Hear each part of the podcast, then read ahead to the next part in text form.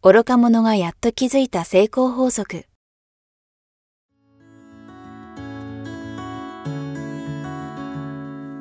学校に行けない子供たちから、オリンピック選手をはじめとするアスリート、企業経営者、マネージャー、新入社員、メンタルサポーターとして20年間にわたり、講演、研修を行ってきた成田義則が、今と未来を変える人生哲学の話をお届けします。視聴者リスナーからの人生相談にもお答えします。こんにちは早川由美です。愚か者がやっと気づいた成功法則。成田さん今日もよろしくお願いします。よろしくお願いします。さあ、えーもう4月も、えー末ということでいよいよゴールデンウィーク。まあ個人的には正直最近ここ数年ねやっぱコロナなんでなんかもうゴールデンウィーク感ないんですが成田さん今年はまだゴールデンウィーク前ですけど今と収録時は。なんか多分こうしてんじゃないかなみたいななんかあります？あとまあ毎年の流れもどうなのかわかんないですけどゴールデンウィークといえば。今年のゴールデンウィークはね、コロナなんでね、ですよね。完全に終わってくれればいいんですけど。ち、ょっと厳しそうですよねまだ。だからあんまり旅行に行くとかいう予定は全然立ててないので、うん。もう家で何やるか。はい。は一生懸命自分で。なんかそれこそ映画見たりとかなんかそんなのもありそう？あり、あありますし、はいゴルフとかね。ああ、好きですね、やっぱりね。はい、はいはいはいもう、あの、行く友達と行くぐらいですかね。いいですね。はい。あと断捨離。もうね、やっぱり休みの時にもう一回ガッてやっとかないと。確かに。またもう動き出しちゃうとそうもうすっきりしないよんですよね確かに、確かに。あ、なのでやっぱりもうそうで、すね。ついつい溜まっちゃった赤をはいはいはいきれいに。確かにね、はい引っ越しの時も断捨離をお勧めされてましたけど、こういう大型連休の時もいいかもしいや、れないですね。もう絶対いいと思います。はい。ということで、えー今日はまたご質問をいただいています。はい、ありがとうございます。ありがとうございます。えー52歳男性からです。えー大学生の息子が、の卒業後の進路についてということをいただいています。えー大学2年生の息子がいるのですが、卒業後の進路として、就職ではなく、えーフリーランスの道に進もうとしています。えー親としてはいきなりフリーランスにならなくても、まずはどこかの会社に就職して、社会で働くことを覚えてからでもいいのではと思ってしまいます。えー私は高卒で学歴に対してコンプレックスがあり、息子が大学まで行ってくれたことにほっとしているのですが、フリーランスとして息子が食べていけるイメージが湧かず、素直に応援できないです。えー私の父親は自営業で最終的に自己破産してしまったので、会社員の道を選び、私は全く後悔していません。えー息子には私にはない大卒の肩書きもあるので、安心して働ける場所に就職してほしいことが本心です。えーどう息子の進路をと向き合えばよいでしょうかということです。はい。これ残念なのは何のフリーランスか。確かに。ね、お お書きいただいてないので、はい。ちょっと的確なアドバイスができるかどうかわからないんですが、まず一つは、はいフリーランスに行きたいぐらいのうん自分の好きな道をすでに持ってるといそうですね。うところは素晴らしいと思いますね。はい。なんか就職しないでプラプラっていうことではなさそうですよね。じゃなくてね。はい。それはすごく素晴らしいと思いますね。うんうんうんで、私であればですよ、はい決めるのは息子なので、うんうん親はね、いろんな希望があるでしょうから、はい自分が上だったらやっぱりね、まずはどっかへ入って、うん修行して、うん社会を学んで、うんそこからでいいじゃないって言いますわね。まあまあ、それは、あの、それで、まっとうですよね。ねはい。ただ、これ、この場合、本当何のフリーランスかわからないので、うんまずそのフリーランスがなりたい道の、はい。要は活躍されてる方うのん意見を何人か聞く。あ、まさにね、はい前回、前々回かな？前回か。情報収集のところの話に近いですよはね。まさに。うん。もうフリーランスで活躍されてる方が、はい。いや、一回あなたじゃあ、もしね、そうんのフリーランスの分野があった、例えば放送関係だったら、はい。一回テレビ局とか、確かに。ね、ラジオ局とか、何でもいいからその放送業界に勤めて、で、いろんな常識勉強してから、確かに。その間に自分で、さらに自分の特化したうん道を裏で磨きながらうん独立しなさいっていうのかもしれないしね。確かにそうですよね。なんか僕も学生時代思いましたけど、まあ、成田さんもね、あったと思うんですけど、大大学って就職時、あの、OB 訪問とかあるじゃないですか。ありますあります。だからある意味それをね、大学なんです、い生かしてもいいと思いますし、はいなんかそもそも学生時代ってこう、将来こうなりたいみたいなっても何をどう通ったらいいか分かんない。うんで、その道もいろいろあるじゃないですか。ありますだねか。ら僕なんかもこう、自分の話になっちゃいますけど、あの、いわゆるサッカーのライター、各ライターになりたいみたいな思った時に、いろいろマスコミの先輩に OB に話を聞くと、やっぱりとにかく一回マスコミの業界でその、もうアルバイトでも何でもいいから入れと。入ればそこからなんとかなるけど、入んないことにはみたいな言われたんで、それってやっぱり正直聞かないと分かんないじゃないですか。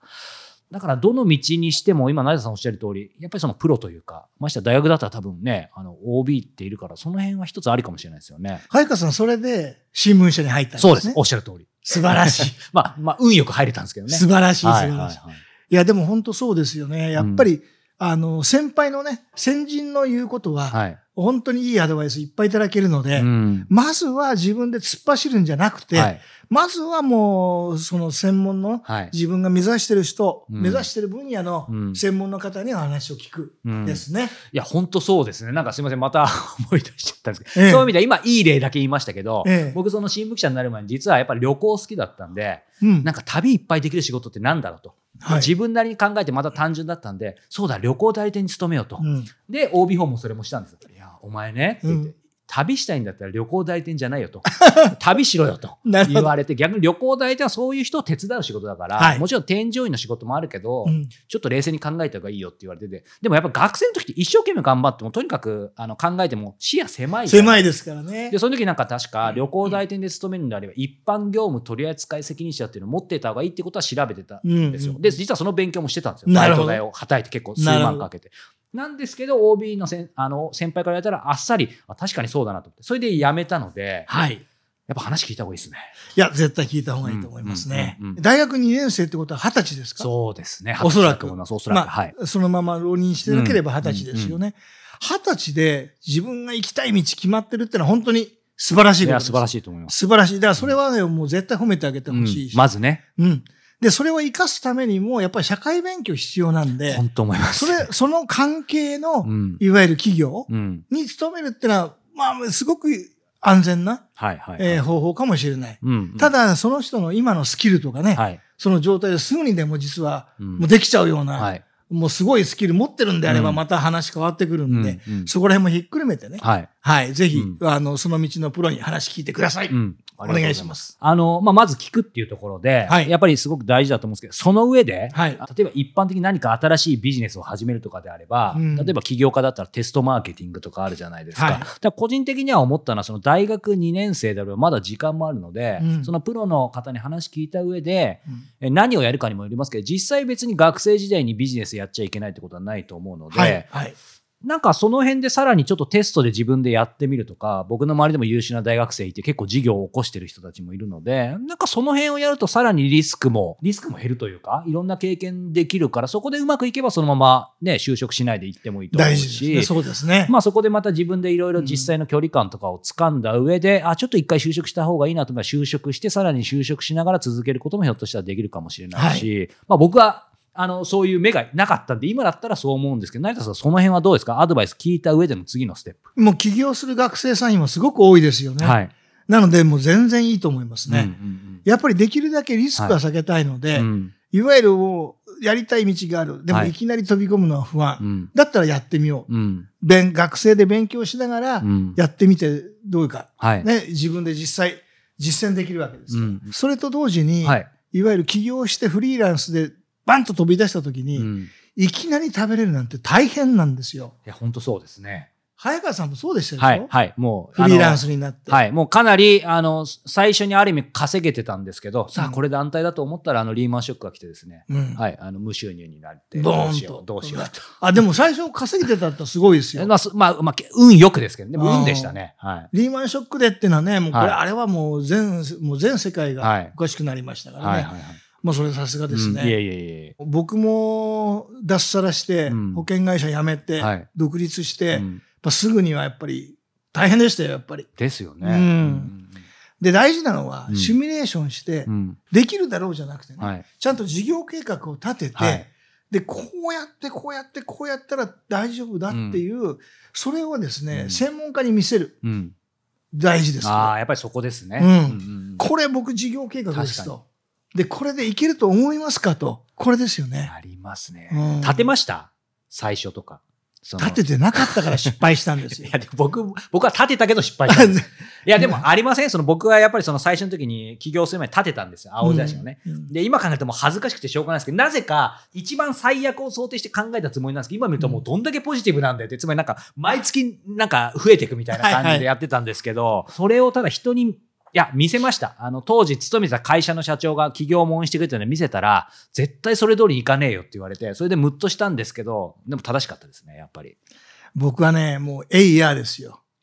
もう、はい無計画は失敗を 計画することなり、はいはいはい。まさにそれを字で言ってしまったわけですよね。うんうんうんまあ、あの時もっと前にね、この心理法則勉強しとけばね、はい。よかったなとつくづく思いますけど、うんもう本当にもうんうダメでしたね。うんこれでもここまでの話をね、当然無にするわけじゃないんですけど、うんなんか思うのは、はいただタイプはあるかもとは思うんですよね。まあはい成田さんもどちらかというとエイヤー系。AI 系ね僕もエイヤー系。はい。ご質問実際いただいてるのは、えー息子さんじゃなくてお父さんなので、はいちょっとまあそのなんだろう、子供のタイプもそうですし、まあタイプ的にもちょっと心配だからこう書いてるとも思うと思うんですけど、なんかその、すいません、伺いたいのは、はい。息子さんに、本人だったらそうだなで話終わると思うんですけど、質問してきてるのはお父さんなんで、ですね。どうその辺も含めて息子さんに、まあ今日のこの番組この聞いてもらえばいいですけど、なんか伝える？なんかその辺の気をつけなきゃいけないことってありますかね、まあ僕が、まず自分の周りでう、んそういう人を探す。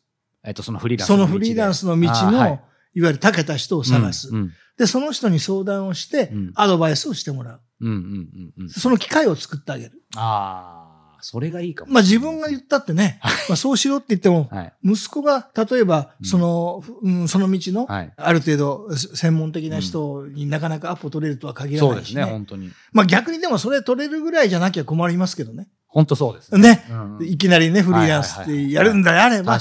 もうそれぐらいガンガンできないとう、ん。ちょっと不安なんでうん、一回会社入りなさい、うん。どっかで修行しなさい、うん。なりますよね。うんうんうん。まあ僕だったらでもそういう動きで、うん。何人かのえー知り合い探してう、んで、話話をしてもらうというねうんうん、場を作ってあああ、なるほどね。はい。まあ、あとはもうお子さんがね、大きいから、あの、こういう言い方が適切なのか分かんないですけど、やっぱり成田さんの今までの子育ての話を聞いてると、うん。僕だったらもちろん今みたいなちゃんとした話もなんですけど、うん。でもその上で本人がね、例えばいろんな形で進みたいっていう時に、うん。やっぱりね、お前がどんな選択したり、したとしても、やっぱり絶対応援もするし、みたいな、あと可能性、無限の可能性をみたいなことも伝えるのも、あの、もちろんこのちゃんと道は通ってほしいですけど、大事かなって。で、僕らがするとやっぱり二十歳ってまだまだいくらでもやり直し聞くじゃないですか。確かに。ななんかその辺のことも伝えてあげるのも大事かなと思うんですけど、もう二十歳の息子には言わなくてもいいことなんでしょうか、その辺。いいやいや、それも大事ですが、うん。あともう一つね、要は自分が今の自分だったら、うん。ね、うんうん今の自分があなたの今の立場だったらうん何をするかっていう